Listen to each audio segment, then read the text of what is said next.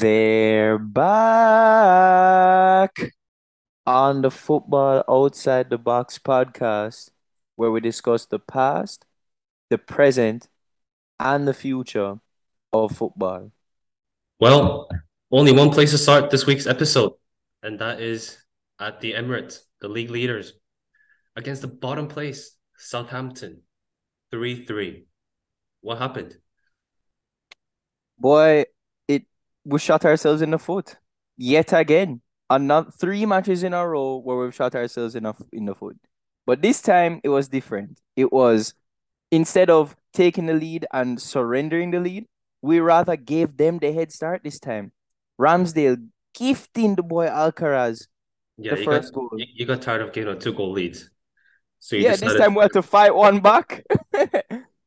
it's crazy though. I don't know why this is happening. This is just Uh, Partey's playing just some horrendous football at the moment. Some stuff that we have not seen from him at all this season, and it's happening at the worst time.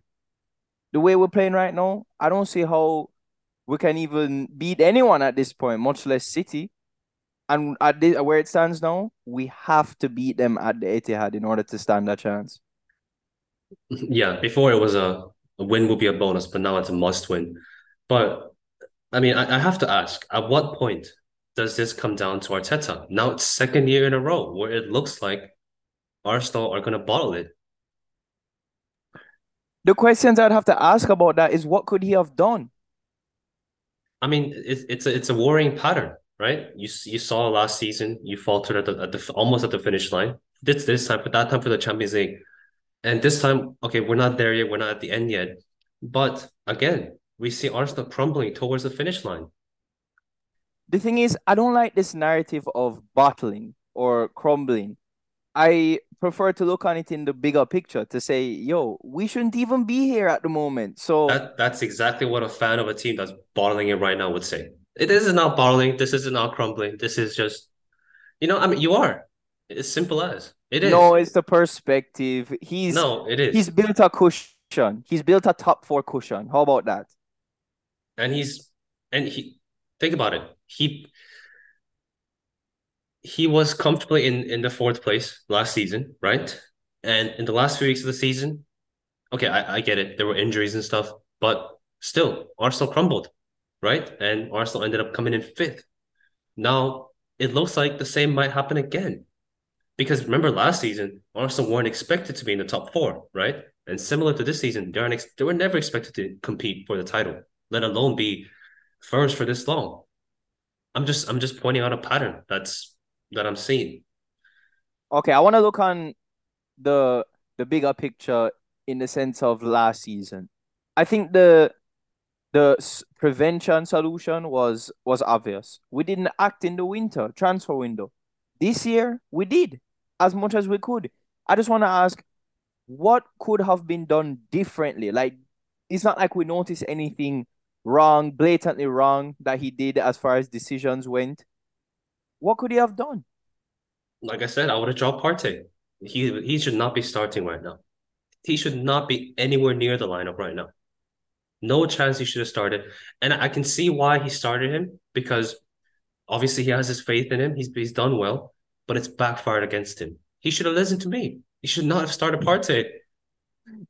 Yeah, look like we need you as an assistant manager. As, as... for real.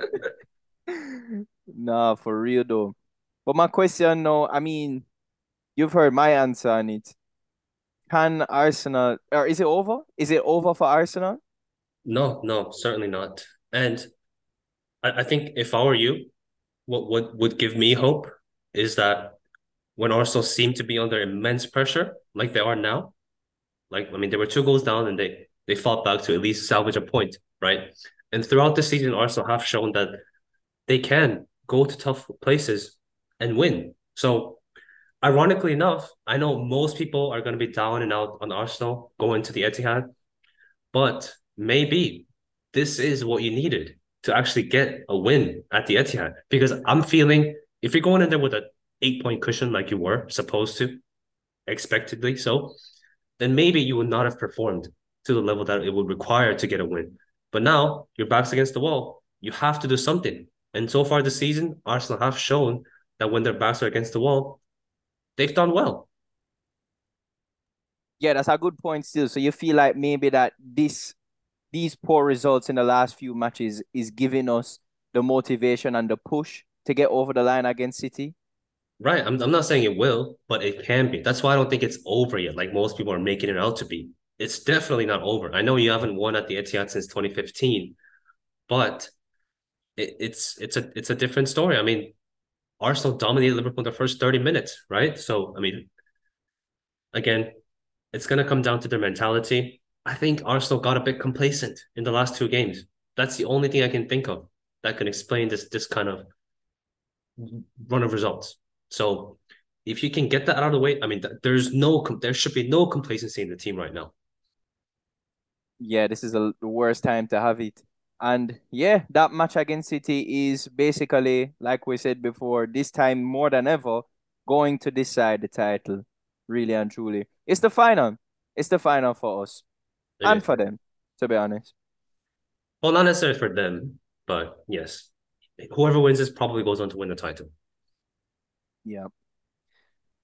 And a team that was challenging them last year and has been challenging them in recent years, Liverpool, they scraped away with a 3 2 victory over Nottingham Forest. We were expecting a bit more comfort in this one, but it wasn't the case. However, they did still come out with the three points. How do you think Liverpool played in this one? I mean, they huffed and puffed, but they got an early goal in the in the second half, which was great until they met a human. Uh, I don't know, a, a ball thrower machine I mean, the guy has no run up to throw the ball, and he just he can just throw it into the penalty box like that. I mean, we we've seen it before, right? With um Rory Delap, he was a bit more accurate, but he needed to do all that run up to get to that stage. But yeah, I mean, Forest caused havoc with the with the throw-ins, and that's how they scored the the second goal, especially. But I mean, I think at the end of the day, it was always going to be a Liverpool win, wasn't it? yeah, Mo Salah at them again, as he has been. Is he cementing himself as a legend in Liverpool folklore? I mean, yeah, hundred percent. The guy has scored the most left-footed goals, not just Liverpool for Liverpool, but in the Premier League history. So beyond that, the guy's a Prem- yes, the guy's a Premier League legend. You're here telling me Mo Salah is a Premier League legend. I mean, look at the amount of goals that he scored in that short period of a time. If if had he scored that that 32 goals and, and dipped and faded out, I would never have called him this. And it, it hurts to, to say because he's a he's obviously playing for for Liverpool, but he he is a legend, not just for Liverpool, but for the Premier League. Wow, very interesting. So would you say that it was the correct decision to keep Salah over Mane? Well, it is hindsight, right? But I think at the time we said Mane relies a bit more on his his physicality and, and his speed. But yes, I think it was always going to be Salah over Mane because of his his goals. You know, goals are are the most difficult things to do. To score is the most difficult thing in, in football. Right. And as we say, you, you really can't argue with goals. Speaking of goals, a lot of goals at St. James's Park. Within the first 20 minutes of the match, it was 5 0 to Newcastle. Wow. First time, first time that's ever happened in the Premier League. I was honestly, let me tell you, before the game started, I was expecting a close match. This, I was not. A, when they went up five, I was like, how bad can this get? I was fearing for, well, not really fearing, because I wanted to see the, the demolishment happen, but I was expecting like a bad one, like eight or something, eight or nine. Well, to be honest, it was a it was a matter of everything going in for for Newcastle in the beginning, and I mean, was there ever any doubt that Newcastle were gonna start in that fashion? You know, on the front foot, high energy, high intensity, and I mean, I certainly didn't think they would score five goals from that. I think there was a bit of luck involved in that. Of course, when you score five with when six shots, there has to be a bit of luck in that. But I just think it's a it was a bit of a failed plan from Tottenham. yeah, they had to make a change like through through midway through the first half, I think, with um the the the man who you mentioned was booed the last match out, Davinson Sanchez. He came on for Sarr and I want to know. I mean, was he that bad, or or was it just a whole collective issue for Tottenham? Because I feel like, I feel like Sanchez is his introduction into the game. Yes, he added a bit more solidity, maybe, but Newcastle were just still coming at them. Well, the thing with Tottenham is they've played a back four for the first time, I, I believe, this season. I know the fans have been calling to play 4 3 3, and they did, but not with the personnel that they have. I think it was a bit forced. Um, he, the manager the, or the interim manager didn't want to play Sanchez, obviously, from, uh, after the last game. He put Dier and Romero in the center half position and left back Perisic. I mean, that's criminal. The guy's a wing back, let alone a he's he's more of a winger than even a wingback.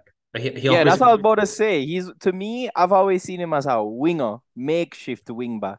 Right. I mean, he has a physicality to be a, a wingback because of his that offers a bit of a stability in his defensive abilities, but no, not in the back four. And on the right hand side, Pedro Porro as well. He's more of a he's a he's a bit more of a traditional defender, but he's also more suited to a wingback role, right? So just wrong. I mean, you cannot put the wrong personnel in in a whole new system for the first time for such a crucial match. Yeah, it's like square pegs in a round hole type of thing. They just right. there just, there just seems like a big imbalance. The team is not connecting at all. They're not gelling. I don't think they understand what's going on. Newcastle, that Joelinton goal, I think highlighted every aspect of it. The ball just well, it was I think Trippier played this long ball over the top. Romero in no man's land. Pedro Porro is lost, and Joelinton just takes it on with a sweet touch, rounds Lloris, easy, calm finish. Yeah. I mean, they're all over the place. All ball watching. I mean, ask me about the difference between Newcastle and Tottenham. It's night and day. Seriously, like, wow. I mean, is that certified then? Are Newcastle going to make the top four after this result? Well, I can tell you this one thing. I know you are sweating going to St. James's Park because every team that's been going there right now is getting thrashed. Yeah, so at the moment, I mean, as much as I would not want to see that happen to us, I think Newcastle have made a statement for their top four hopes. Yeah, certainly. I mean, I, at this point, it's it'll be very hard pressed to say they're not the favorites, even you know, to come third above us. And Tottenham, wow, uh, to be honest, I, I, don't enjoy this result as much as I, I could be enjoying it just because uh, they're playing us next. I mean, you know what happens, right? When when a team gets thrashed six one, we have to respond the next game, and oftentimes they they do put in an inspired performance. Whether that turns into a result, we'll see on Thursday. But I'm a bit worried, you know, coming off a six one. That's this is not the time I want to be facing Tottenham. I wish they were playing Liverpool at Anfield. And then they're playing, or, or maybe not, because they, they could still get thrashed like at Anfield again, maybe. But yeah, you never really know with Tottenham. But they are playing you guys off the back of a nil all against Brighton in the FA Cup semi final after a full 90, then the extra time, then the penalties all the way into sudden death. So you guys must be feeling the fatigue for that one hey, at least we have three days to rest for it. Um, so it, I mean, almost the, the five subs are, are big and going to extra time. It's um it's it's a whole new team almost. Half of them is new, right? If you go into extra time, and five out of the eleven players are subbed out. But I, I think I've changed my mind now. I, I don't care. I don't care if City win the league. I don't need you guys to stop them because we're gonna be the ones to stop the triple at, at the at Wembley. Yeah, we'll see about that. But but they could be stopped here this Wednesday when they host Arsenal at the Etihad. Maybe we can get a little bit into that one. Do you think? I know you say it's not over, but do you think there's really a chance here for Arsenal? Or better I ask, what do Arsenal have to do to beat City at the Etihad? They have to score four because they're going to concede three, if not four or five. So it's just about outscoring them. Yeah, simple as. I mean, you're only as good as your worst player, right? You look at the squad, the players, and I think Fabio Vieira, he's not going to play against City because he was, I think Xhaka was just being rested. But I mean, you have to look at Holding, right? He's he's been the weak link, and I think the first goal uh, for Southampton, there was a pass open from Ramsdale to Holding, and I don't know if, if he would have played it if that was Saliba or if Ramsdale was hell bent on playing out, uh, just disregarding and just breaking that first line of press, but from Southampton. But I just I just feel that if Saliba was there, I mean, we don't even need to talk about his defensive capabilities, but just also having the composure on the ball. I mean, that's what Saliba has shown, right? It's time and time again. So I just, yeah, I, I just, I mean, I know you picked him up a few weeks ago, but ever since then he's been a bit shaky. No, I, I still disagree with that actually because I don't think Rob Holding himself was mainly at fault for any of the goals that Arsenal have conceded at all since that those three matches that he came in. But I will say, and to your point as well about Ramsdale not playing him, I actually think Holding has more technical ability on the ball than Saliba. But the difference where I say Saliba is better than Holding or where he offers more than Holding is my uh, my friend put it in a perfect way actually. They said it's his ability to put out fires. That's a beautiful way to put it because he just calms the storm and relieves the pressure onto the team. And I don't quite think Holding has that capability, but I don't think Holding has been necessarily playing badly over these games.